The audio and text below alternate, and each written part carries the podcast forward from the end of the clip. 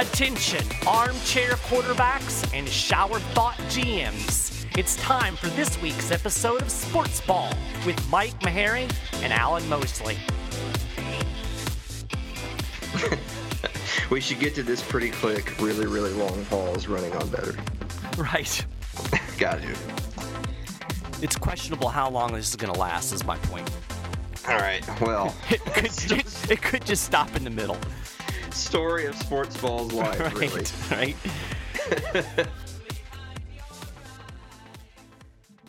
Welcome back to Sports Ball for episode 29. I am your host, Alan Mosley, joined as always by my co host who's sitting by the dock of the bay this week, Mike Maharrey. Mike, how are you doing? I'm doing fantastic. You know, normally we've we've kind of started a tradition here with Sports Ball that we complain about the weather. I can't complain about the weather. It's sunny and it's about 80 degrees. So there you go. Well, we're just adding a flood on top of our flood here in Tennessee. Right. So it's, it's flood floodception. Yeah. Uh, beautiful. Well, d- despite you having such a wonderful weekend, what can you tell us about last week without really looking? Well, it's interesting. I'm going to touch on a little college football because the thing that I remember is some stuff that I heard being down here in the Sunshine State. Apparently, the Florida State football program is still a dumpster fire. you don't say. Yes. Now, you you you may or may not know that the uh, the Florida State Seminoles failed to recruit a quarterback uh, in this last recruiting session, and they also failed to recruit a uh, quarterback in the one before that. Uh, but never you fear, Coach Willie Taggart said that they have a plan.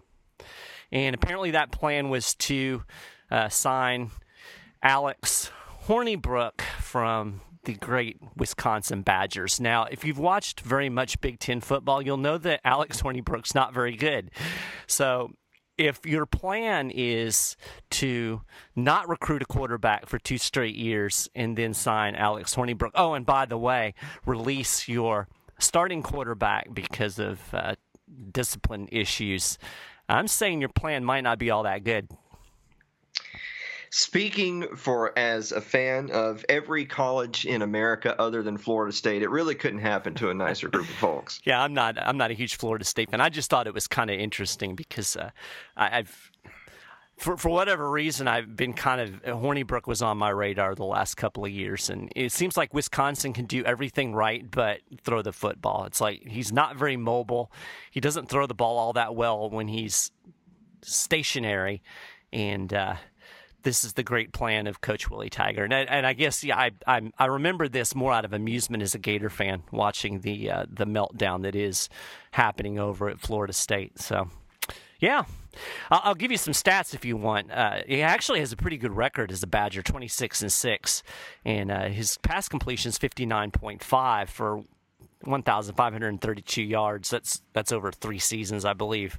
So not all that impressive. 13 touchdowns, 11 picks. So good luck, Florida you know, State what's It, right.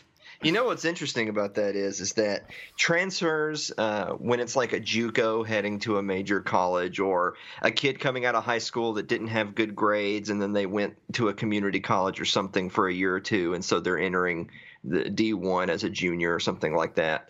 The, those tend to make sense. Like like you don't question a transfer like that at right, all. Right. But I'm always a little bit weary of these transfers from one major D1 program to another major D1 program because it makes you think so the trend i mean because there's only a handful of reasons why that can happen one can be maybe there's a huge turnover in coaching and you don't want to play for the new regime and right. i respect that yeah that's that's legit uh, yeah, that's legit. And sometimes things are just really not a good fit, or a, a kid ends up moving closer to home, and I can get that too.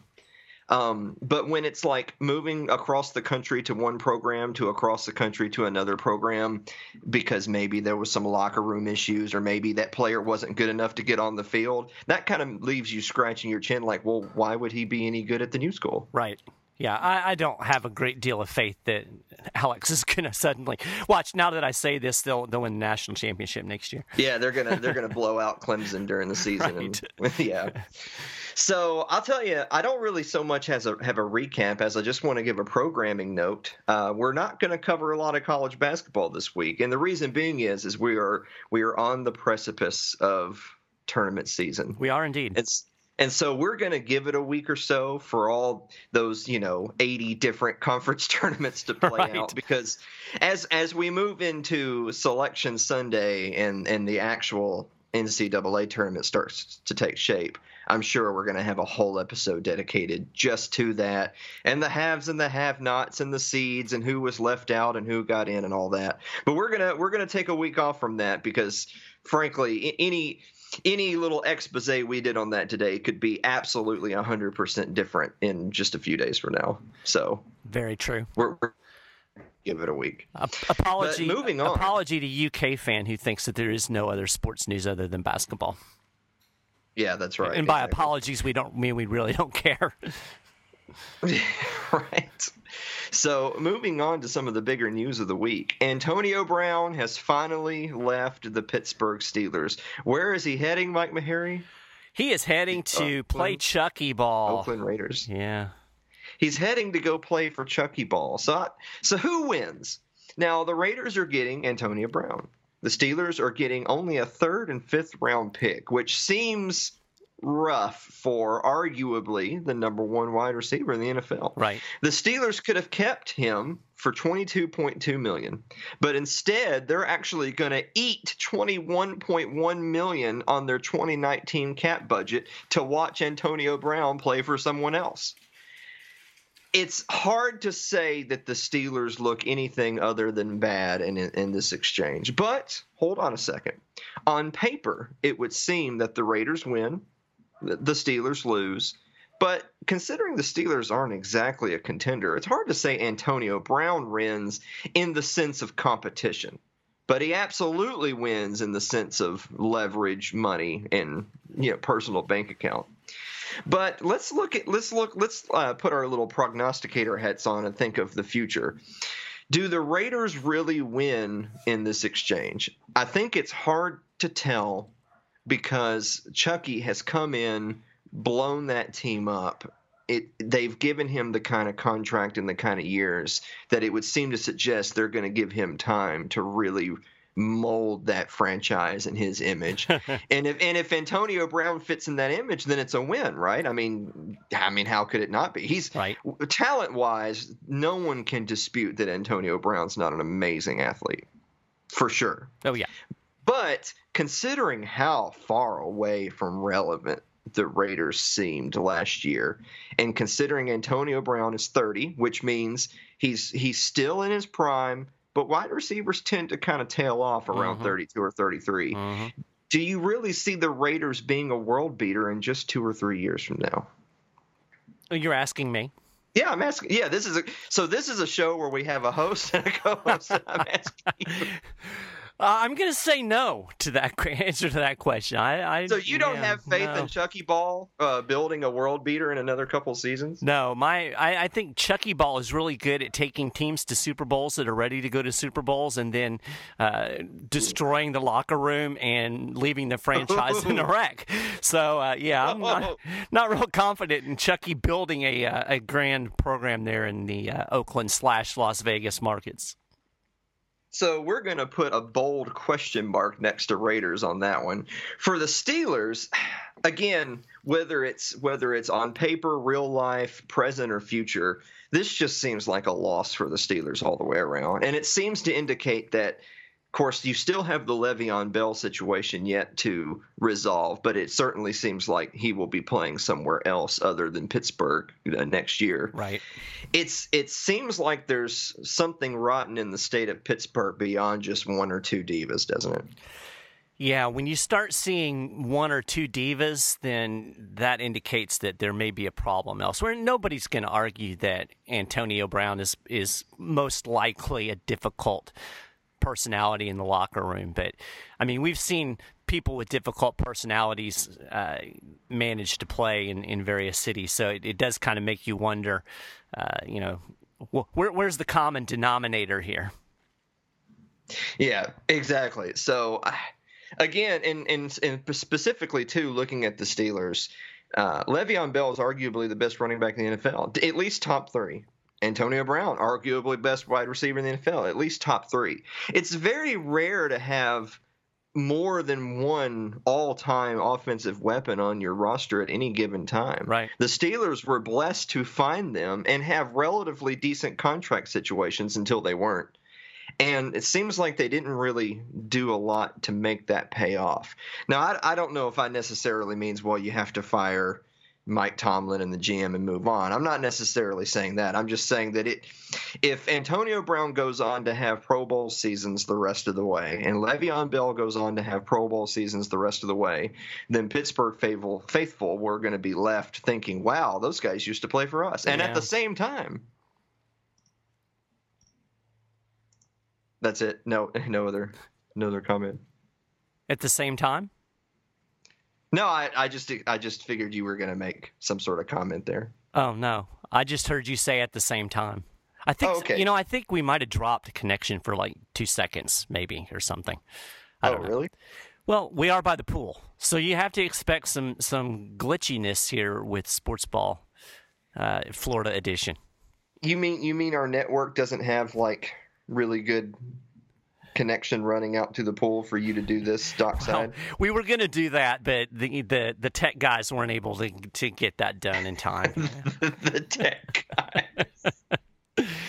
oh man, the tech guys. So, well, we'll have to send a uh, we'll have to send a uh, fan survey to Clay to ask him what he thinks about the broadcast so and I'll, far. I'll I'll work up a harshly worded memo to the tech guys, okay. express our disappointment.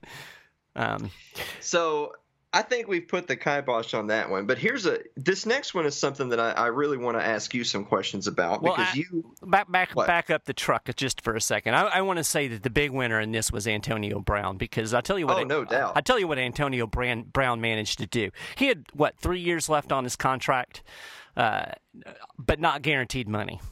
So he decided that, hey, I don't want to play here anymore, so I'm going to be a malcontent.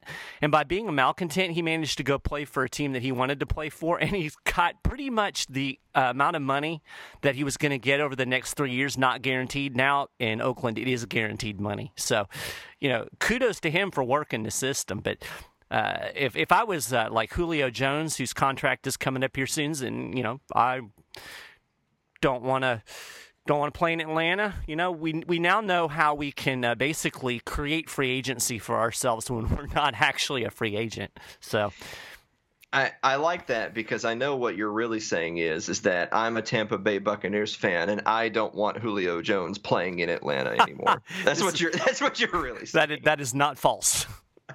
You know, here's here's one last little interesting bit about AB before we move on. Did you know that he was a sixth round draft pick? I did not know that. He was sixth round, 195th overall, and now that? he's a guy who has the kind of leverage that he's calling the shots. Yeah, well, good for him. Yeah, that's pretty amazing. So, with that said, here's a topic that I think is going to spur some interesting conversation because, of course, I have Mike Maharrey here who uh, works a lot in the area of uh, legality and ethics and also economics. The U.S. women's national team has sued U.S. soccer for gender discrimination. Yeah. There's a couple little bits of the story here I want to read. A comparison of the women's national team and men's national team. Pay shows that each team played 20 friendlies in a year, and if each team won all 20 friendlies, the female players would hypothetically earn a maximum of 99,000 or 49.50 per game. While the similarly situated men's players would earn an average of 263,320 or 13,166 per game. So almost three times as much in per game salary than the women make against the various levels of competition they would face. And that's that's quoting the lawsuit. Now, I want to I want to make a couple of points, and I'm going to turn this over to you. The first one being, uh, it's it's all well and good for them to sue if they feel like they've been wronged and they're taking it to court. Um, I do want to point out that the Players Association is actually not officially party to the lawsuit because they've chosen to try to work out their differences in collective bargaining, whereas a suit featuring, I think it's 19 or 20 different players collectively are the ones actually filing the suit. Um, and a second point is a lot of people in our community, in the in the in the Liberty ANCAP community, would say that well, it's it's this you know let's look at the free market, and if the free market dictates that the men's team is worth more money and uh, generates more income because there's more people at the games and buying more jerseys and yada yada yada, then that's why they make more money. And I'm not indifferent to that. That is totally a correct free market response. However, guess what? In 2016, five members of the U.S. women's team filed a complaint similarly to this lawsuit with the U.S. Soccer Federation, uh, with with the, then the Equal Employment Opportunity Commission. That filing noted that the, despite the te- the women's team generating 20 million dollars more in revenue than the U.S. men's team, the women are paid about a quarter what the men earn. So it kind of looks like they might have a case, Mike Maharrey. Yeah, you know, it's really interesting. I, and obviously, I'm in Florida enjoying the beach, so I didn't dig real deeply into the economics of all of this, but. I'm just immediately skeptical of these kind of things because generally, when you see disparities in pay, there are reasons that there are disparities in pay. And you know, you look at the overall. I mean, we've had this debate for a number of years about. You know, you hear that women are paid uh, on average, you know, some some number that they pull out of the air less than men for doing the same job. And then when you start breaking down those numbers, you discover that there are actual reasons that really start to narrow that gap. For instance, uh, full time is defined.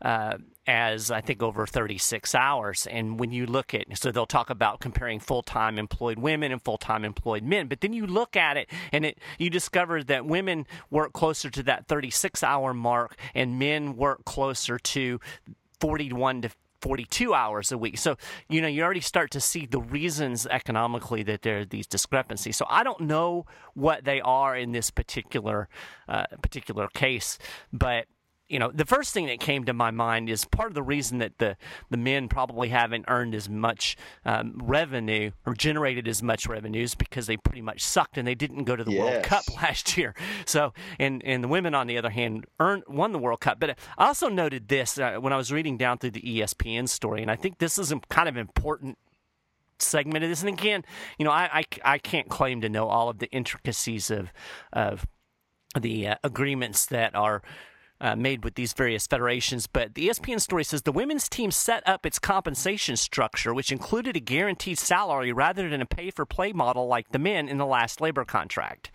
So there already, there's a significant difference in the way that the women's team and the men's team are paid. And the women chose to get guaranteed money, which apparently is the men do not get. So when you start saying, you know, if this happens and if that happens, well, all of that's contingent.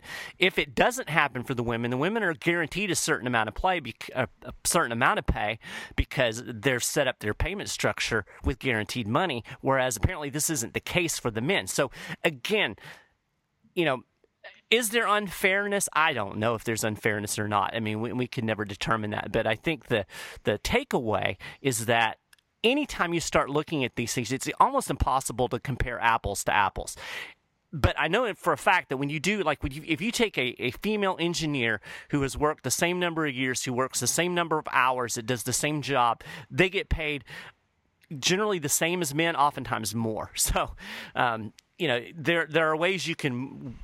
And I'm sure that as this lawsuit goes on, the uh, the lawyers and accountants will bring all of these uh, these realities. Up oh, the garbage truck just drove by.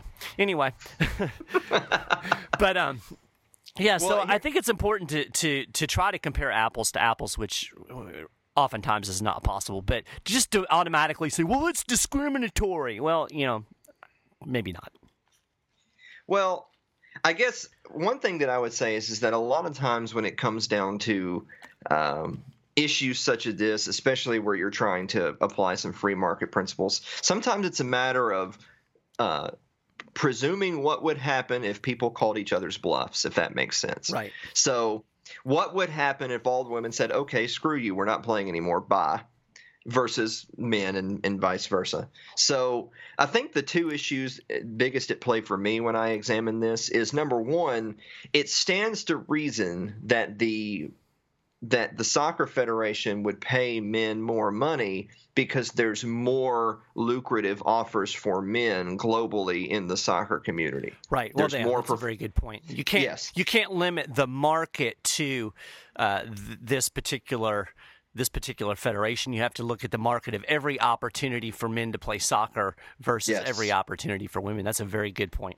Yes. So and so, thank you. I, I, try to make good points sometimes. Yeah. Well, you are the you are the the primary host of this show. I'm just I'm just riding on your coattails. So. Oh no no no no. We're not we're not playing that game, Mike Maharrey.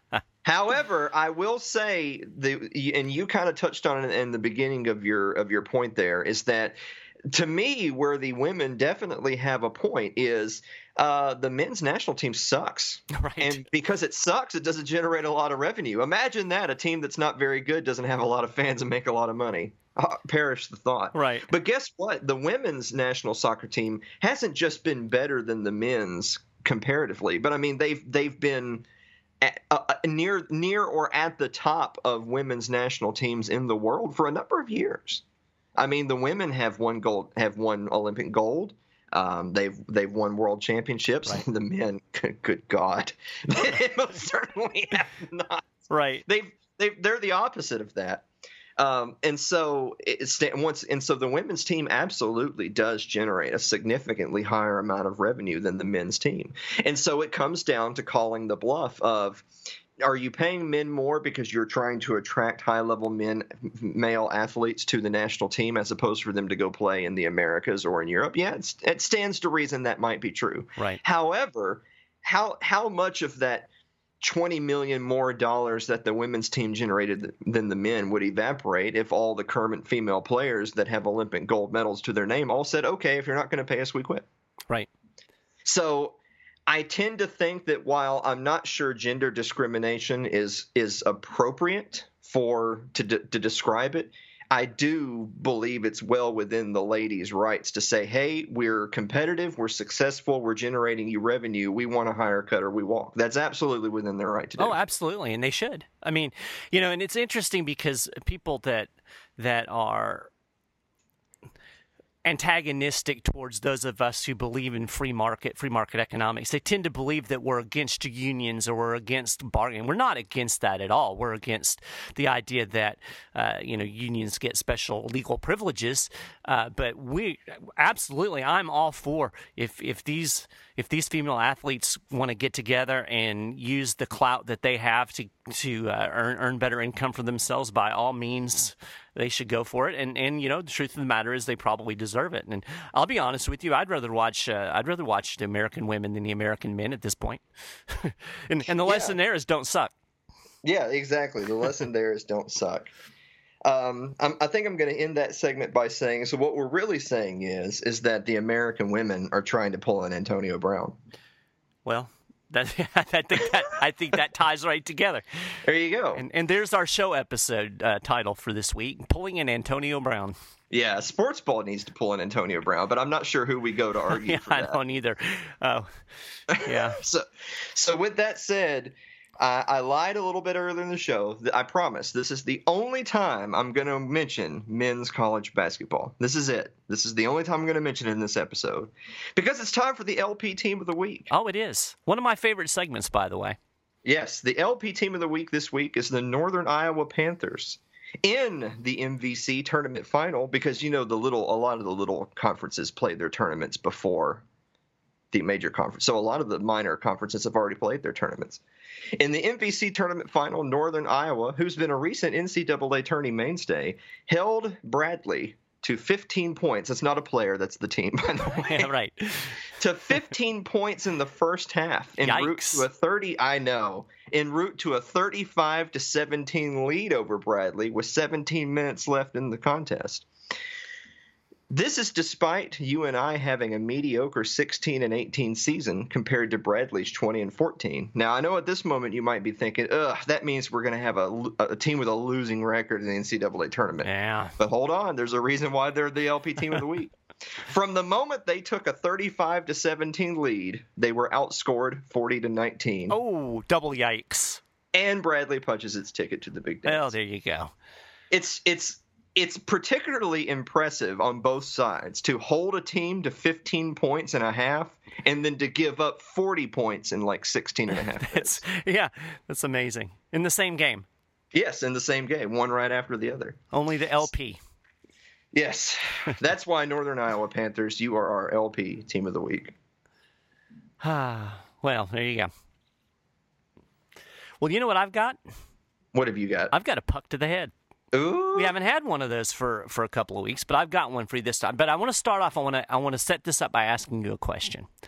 How Okay. much money is a Cy Young worth? Oh. God, I have no idea. Okay, well I, I can tell you because because we know Blake Snell, pitcher for the Tampa Bay Rays, won the American League Cy Young last year, and the Tampa Bay Rays rewarded him with a fifteen thousand five hundred dollar pay increase. Okay. Ten thousand of that was from the league-wide minimum salary hike. So apparently, a Cy Young is worth five thousand five hundred dollars. That seems low. Yeah. So for that, I'm going to shoot a puck to the head of the Tampa Bay Rays management. Now, granted, they weren't obligated to pay Blake any more than that. That's what he's signed up for. That's the contract that he's operating under. And uh, he released a statement that uh, acknowledged that fact. But you could tell he was a little bit disappointed that the Rays didn't throw just a little bit of, of green his way for. Uh, for winning that Cy Young and, and basically leading the team in wins. So, uh, just a little speculation that might come back to haunt the Rays down the road somewhere because uh, he's going to remember that when it comes time to actually renegotiate a contract. Of course, that said, he the he the Rays may well know that he, they're not going to be able to afford to keep him anyway when that time comes. So why bother? Uh, you know, business decision. The Rays are certainly within their right, but I I don't know. If I had a Cy Young winner, I owned a baseball team. I would give him a little bit more than fifty five hundred dollars. But you know, what do I know? I'm a hockey player. It, it is true. I, I don't know the finer workings of the uh, the market and salary cap situation for Tampa Bay. However, it it seems like it's generally a bad management to give star players reasons to not want to give their all for your franchise. I'm I'm inclined to agree, but the uh, the Rays are notorious for being tight, and that's the that's the uh, impact of having a, being in a small market without a stadium deal. Next, next thing you're going to tell me is winning winning a Cy Young gives you the ability to pull an Antonio Brown. Well, I don't know how that would work in baseball, but uh, I'm pretty sure if Blake continues to perform at that level, he'll get his payday. Probably not in Tampa Bay. Exactly. I mean that that's that's really the punchline, though, right? Isn't it? It's not in Tampa Bay. Indeed. So speak speaking because things ended so sadly there for Tampa Bay. It's it is truly time for our most solemn and sad segment of each week's episode. This is a segment, by the way, that appears I think in every single episode. We don't skip this one. We No, I don't think we ever have. because because there's always someone that qualifies. Right. It is time for in memoriam. Mike, who are you remembering this week? Well, this week we fondly remember the coaching career of LSU's men's basketball coach Will Wade. Yikes. who has been indefinitely suspended by the Tigers. Wade was allegedly recorded by the FBI as he told a recruiting middleman known as Christian Dawkins about a quote, hell of an offer to apparently reel in a top recruit. Pro tip don't talk about that on the phone when the FBI is listening. Uh, Wade reportedly appeared to be speaking about a third party's attempt to delay a commitment because, quote, he didn't get enough of the piece of the pie in that deal. Uh, here's a longer quote from Wade that was uh, released from this phone conversation. He said that this deal was, quote, tilted toward taking care of the mom, taking care of the kid. Like it was tilted towards that. Now, I know for a fact he didn't explain everything to the mom. I know now he didn't get enough of the piece of the pie in the deal. So, uh, pro tip number two make sure you've got a good deal worked out when you're trying to bribe a recruit to come with to your school. Make sure the mom's in the loop. So, you may recall that Dawkins was one of the key figures at the center of what ESPN called an FBI probe into the underbelly of recruiting in college basketball. Uh, that investigation led to the arrest of former Adidas employees James Gatto. Uh, There's an airplane flying over. Um, uh, and and Merl Code, among others. So I'm just gonna guess that uh, Wade's probably done, and so we lay him to rest in memoriam. It. I. I think when you are. Uh, what what's the word I'm looking for here? When you are indefinitely suspended by your team, university, franchise, etc., uh, while you're under investigation in connection to the FBI, uh, that should instead of being indefinitely suspended, we should refer to that as pre-firing paperwork. yeah, exactly. that's, that's what he's in right now. Right. Uh, I'll tell you who's in, in memoriam this week for me is the Pittsburgh Steelers title window. Oh. I know it's it's hard, it's tough to say, but it's true, uh, and, and I'll give you three reasons why. First, the aforementioned Antonio Brown no longer plays for the Pittsburgh Steelers, Right. and you know, uh, number one wide receivers in their prime are usually pretty good uh, pieces to have Yeah. for your title window, and they no longer have it. I'd like number to have two. one. Yeah, I'd like to have one. Number two is Le'Veon Bell will almost certainly no longer be with the Steelers in the next few weeks, if or sometime after that. So you know, having a having a like Pro Bowl level number one running back on your roster is usually pretty good for a title window, and they're about to lose that. And the last piece is uh, Big Ben Roethlisberger's 37 years old. He just Yes, turned is. 30. He just turned 37 back on March 2nd. Uh, he's contemplated retirement the last couple of off seasons. Uh, it, he's definitely reached a point in his career where it would no longer be a surprise if he announced tomorrow he was retiring. Yeah. And so, with that, I think it's pretty safe to say the Pittsburgh Steelers title window is in memoriam. Sad day for the yellow and black. Sad day for the yellow and black, but really, you know, happy day for the rest of us. The, ter- the I'm terrible I'm- towel is at half mast. I know. Oh man, I know. I, I I don't put these segments together to to insinuate that I'm sad. I know they're sad. Right. I'm not sad. No, I'm not either, really. So with that, it's time for our Week 29 pick'em. This is the Week 29 pick'em is an All NHL edition. Yeah, good times. I know we got we got to keep Mike Maharrey happy, or he's going to pull an Antonio Brown. And just a little little uh, insight into the making of sports ball for our fan Clay. Um, generally speaking, Alan comes up with these picks, and, and I just want to give him kudos up front for coming up with three fantastic NHL matchups to pick and discuss. So Well, thank you. even though he doesn't know what icing is, he can he can certainly identify key matchups in the NHL schedule. I don't think at least 70% of people know what icing is. Probably much higher. That's probably true. Clay does though. I don't think half of people who watch hockey know what icing is. I don't know. It's, judging by the reaction of some of the guys I play with, I'm not sure some players do. That will lead us into upcoming segments, by the way, but we'll get to that later. Indeed. So we're we're we're starting and finishing with NHL this week. Game number one: Edmonton Oilers 30, 31, and seven at 67 points at Arizona Coyotes 34, 29, 5, 73 points. Mike, who do you have? Good matchup, right on top of each other in the uh, in the standings. Arizona's a little bit of a surprise. Uh, they've they've really come come come alive the last part of the season, and uh, are, are still in playoff contention. I don't really think many people expected that. Uh, although the one time I did watch them, they thumped Tampa Bay like seven to two. Uh, granted, that was at the back end of a West Coast swing, but anyway, I, I I was impressed with what I saw with Arizona. Good young team, obviously hungry. Edmonton, I think, has underperformed a little bit. I think that they should be better than they are. They've got one of the top uh, forwards in the NHL, and yet still haven't quite seemed to be able to put it together this year. Um, I'm going to go with the Coyotes at home, four to two. Uh, I, I just think Arizona's a it's. I I think they're just a little bit better streak, and uh, I think they're making a legit playoff run.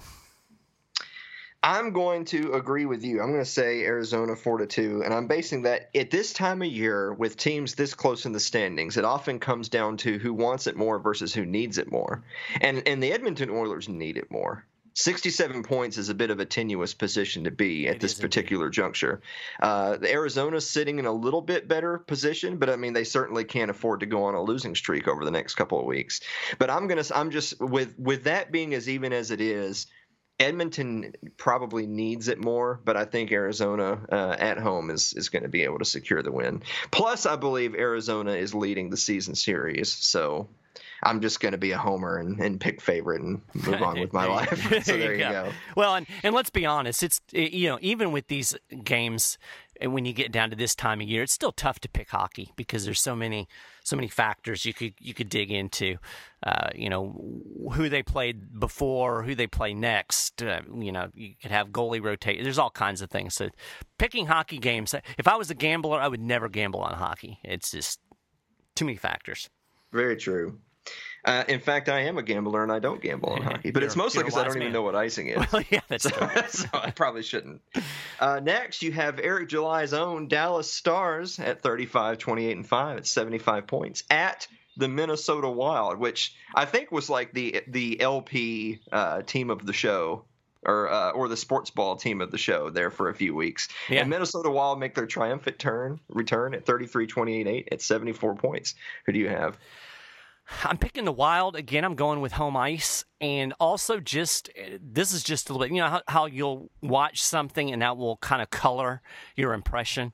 Uh, I watched the uh, Minnesota Wild shut out the Tampa Bay Lightning on Lightning home ice a couple of uh, days ago, three nothing. Uh, that, that team can, when they want to play, when they put it together, and when they're getting top notch goaltending, they're they're a tough team to beat. Um, they just can't. They're not consistent, and um, I don't know. Maybe they can put it together for, for the playoffs. They always tend to squeak in. Dallas, on the other hand, Dallas is about where I would expect them to be at this point. Um, again, this is a, a, a, team where both, or a game where both the teams need the two points. Uh, so I'm going with the home ice 3 2. Uh, I'm going to say 3 1 Wild, and pretty much it's the exact same thing as the last game. Very evenly matched. Both teams could really use the win, and so all things being equal, I'm just going to take the gambler's route and go. Uh, I know in football it's three points for home field. What what what is it for hockey? I don't have any idea. I, I, mean, because it's because it's not going to be three goals, obviously, because three points in football is a lot right. less. It, you know, it's weird. hockey. Uh, something that's kind of weird. Every once in a while, usually about once every year, you'll you'll have a team that's pretty good that's bad on home ice. I remember a few years ago, the Lightning uh, were were better away for most of the year than they were at home. Um, you know, to, I don't know what those dynamics are, but you know, I don't know if it's the pressure of playing in front of the home crowd or or, or if it's the lack of pressure being on the road and, and being away from everything. But I, have seen teams that don't play well at home. Uh, it's m- more often than I, I, think football is pretty consistently teams play better at home, but in, in hockey, it's not necessarily the fact. I think home. I think home ice is usually a pretty good uh, advantage as long as it's not raining. Yeah, that's not good. I'll tell you where. I tell you where you want a home ice. You want What's home that? ice in Game Seven. In Game Seven of a of a series, and and statistics show this. And actually, the earlier games, the teams with home ice almost even. But when you get to that game seven, there's a, a definite statistical advantage of being at home for that last game. So hmm. there you go. That makes sense. Yeah. So for our last matchup, Carolina Hurricanes 37 24 7. It's 81 points. At the Columbus Blue Jackets 38 27 3, 79 points. Who do you have? Yeah, you know, I was kind of riding the Columbus bandwagon a little bit. I'm not doing it anymore. I, am I'm, I'm, I'm, done with them. They're, they're five and five. Uh, they were the team that really made in the East, at least. They really made the big splash during the the uh, at the trade deadline. They added some pieces. They kept some pieces that there were some speculations that they would let go of, including their starting goalie, whose contract is up this year. Uh, they went all in for the playoffs, and they're five and five over the last ten games. It's, it just can't seem to pull it together. I don't know if it's if it's just there's the the chemistry's not there, or if it's a coaching issue. Uh, I do know Tortorella. Uh, I, I know him pretty well, and I know that he will wear on a team after a while. He just has that abrasive style. So you know, a couple of weeks ago, I probably would have picked Columbus, but I'm, I'm off that bandwagon. And I've liked her, Carolina. I Carolina was one of the teams that I thought would be kind of a turnaround team from last year. So I'm going to go with the uh, the Canes uh, five four. I think there's going to be a lot of goals in this game for some reason. You know, you've actually forced me to change my pick. I, originally, I was going to go with the Hurricanes, but I realize now that the reason why the Blue Jackets haven't been able to put it together is because they've been affected by a slight Maharrey curse. Well, maybe that's and true. now that you're jumping ship, the Hurricanes are about to drop completely out of playoff contention from 81 points, and Blue Jackets storm back. So I'm going to say 4 1 Columbus. that is a solid pick. All right. Well, with that note, do you have any final thoughts? I do have a final thought. What's that? I don't like the review of offsides in the NHL. Hmm. And I'll tell you why. It's because I'm a homer. uh, offsides is one of those calls, and, and I think we're going to do a segment on missed calls in, in uh, various sports at some point. But uh, icing is a tough call because, I mean, not icing, offsides. And basically, just for those who don't know hockey at all, uh, there's a blue line and uh, inside that blue line is considered the offensive zone. And as you're entering into the offensive zone, the rule is the puck has to be the first thing over that blue line. So if any player is completely over that blue line before the puck completely clears the blue line, then uh, it's offsides and the puck comes back outside the zone. Well, it seems like more and more frequently on goals, we're getting coaches that are challenging whether the play was initially brought in offside. So you could have a situation where uh, the team went into the offensive zone like two minutes ago, and you know they hold it in there and they they get the momentum, and then they score a goal, and then all of a sudden you're reviewing it to see whether the puck was offsides, and it could be you know just just things that, that you could not even see with the human eye that will overturn a goal or a, or a well it would just be a goal. And i don't like that. It annoys me. I, I think it ruins the pace of the game. And now i'll admit my homerism in the uh, last tampa bay lightning game against detroit. Steven stamkos scored a beautiful goal right in the slot tied him with Vinny Lecavalier uh, for the team uh, all-time goal scoring, and uh, it ended up getting waved off on an um, offsides call that again happened. Uh, you know, a good minute before the goal was scored, had really not that much of an impact in the game. And and when you look at the replay of the video, it's like there's just no way that anybody could have humanly seen that. It was a judgment call. Sometimes I think you're better off letting the judgment calls be the judgment calls. Let them play. Let these goals stand. Um, I'm sure that when I'm on the other side of that, I'll be oh good offsides. But uh, just overall, I don't like that play. I think it's I think it's slowing down the game and it's making every every goal you're wondering, oh, are they going to go back and look at the offsides from five minutes ago? So I don't like it. That's my final thought. I just want to point out because I'm I'm keeping score now. By the way, I hadn't told you this, but I, I'm keeping score now for for everybody keeping score at home. Three of this week's segments somehow got tied into Tampa Bay sports by Mike Maharrey. That was puck to the head, Right. The week 29 pick'em, Right. even though it did not feature a team from Tampa Bay, and the final thought. But I but I did but I intentionally did not mention Tampa Bay in my opening segment. That is true, and so, somehow it was college football in March 11th. Somehow, and it was still No- no Florida. could It's still Florida, which is near Tampa Florida. Bay. So, like, give me This a break. I'm in Florida. I've watched zero sports this past week, but I can tell you, All right. for for all of you NASCAR fans out there, which there probably aren't any, but Kyle Busch won the race this last weekend. Kyle Busch is my favorite driver, so that made me happy. Although I didn't watch the race, I just read about it. Wow. Yeah, that's the kind of information you can expect to get on Sports Ball. I, f- I feel like you're ruining the luster of sports ball a little bit. We we gotta we gotta fool people into thinking that we're an authority on all sports news. Okay. Nothing to say. Nothing to say. I'll tell you what. My final thought. No matter. Hey, I think I chimed in pretty good on the soccer. and That had nothing to do with. Uh, with you did. Tampa you Bay or in Florida. with all of your anti-women hate in, in soccer. This is true. Oh yeah, there's no that. matter. No matter. Well, what's your final thought? Uh, uh, well, let me let me guess. It's gonna be something about Tennessee. Come to think of it, no matter if the Tennessee Lady Vols are chosen as one of the final bids to the women's NCAA tournament as predicted by ESPN, or they miss the tournament for the first time ever, head coach Holly Warlick should avoid the embarrassment for the program by resigning at season's end, as opposed to waiting for AD Phillip Fulmer to hand her a pink slip. That's harsh. It is harsh, but you know when when you take over, and, and granted, by the way, I would not want to follow Pat Summitt. No, no. we we talked about that a couple of weeks ago. What an no. uh, what an amazing what an amazing coaching career she had.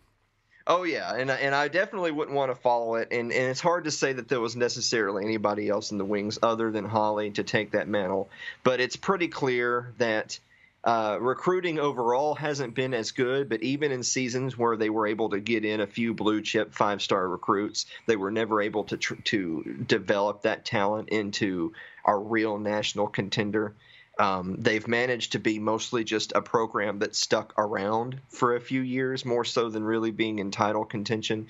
And now, it and, and I can't stress this enough the women's NCAA tournament has never not featured the Lady Vols.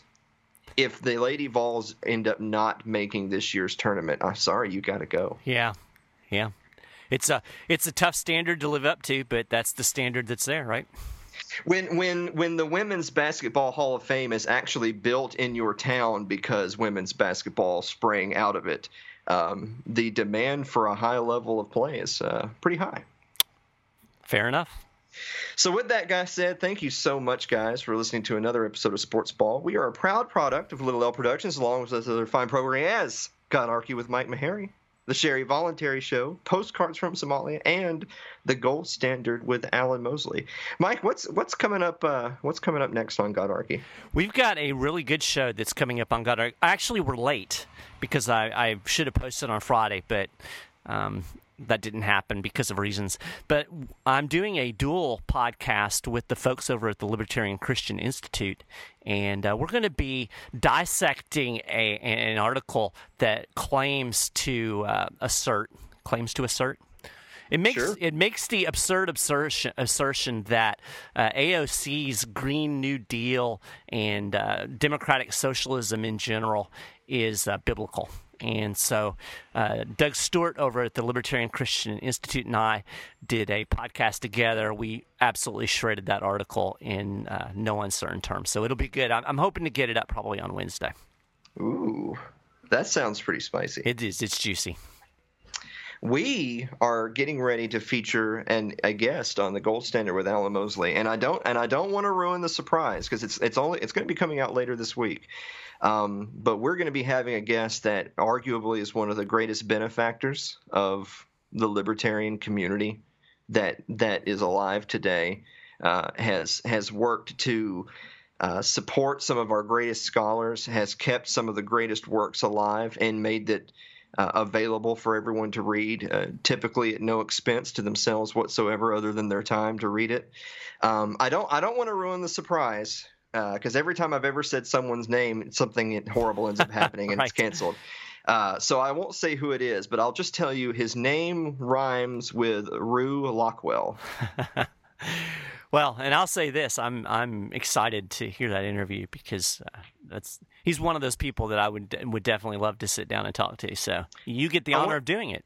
I, I, get the honor of Maybe. doing it, and I wonder if he thinks a hot dog is a sandwich. This is the burning question. this is this is really the reason why we don't live in a free society. exactly. so, guys, thank you so much for listening, and we will see you next week. I'm going to the beach. Jerk. You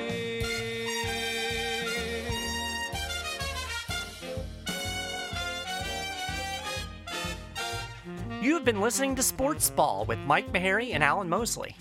You can follow us on Facebook and leave comments, suggestions. Just go to at Sportsball Podcast. That's at Sportsball Podcast on Facebook. Thanks for listening, and we'll talk to you again next time.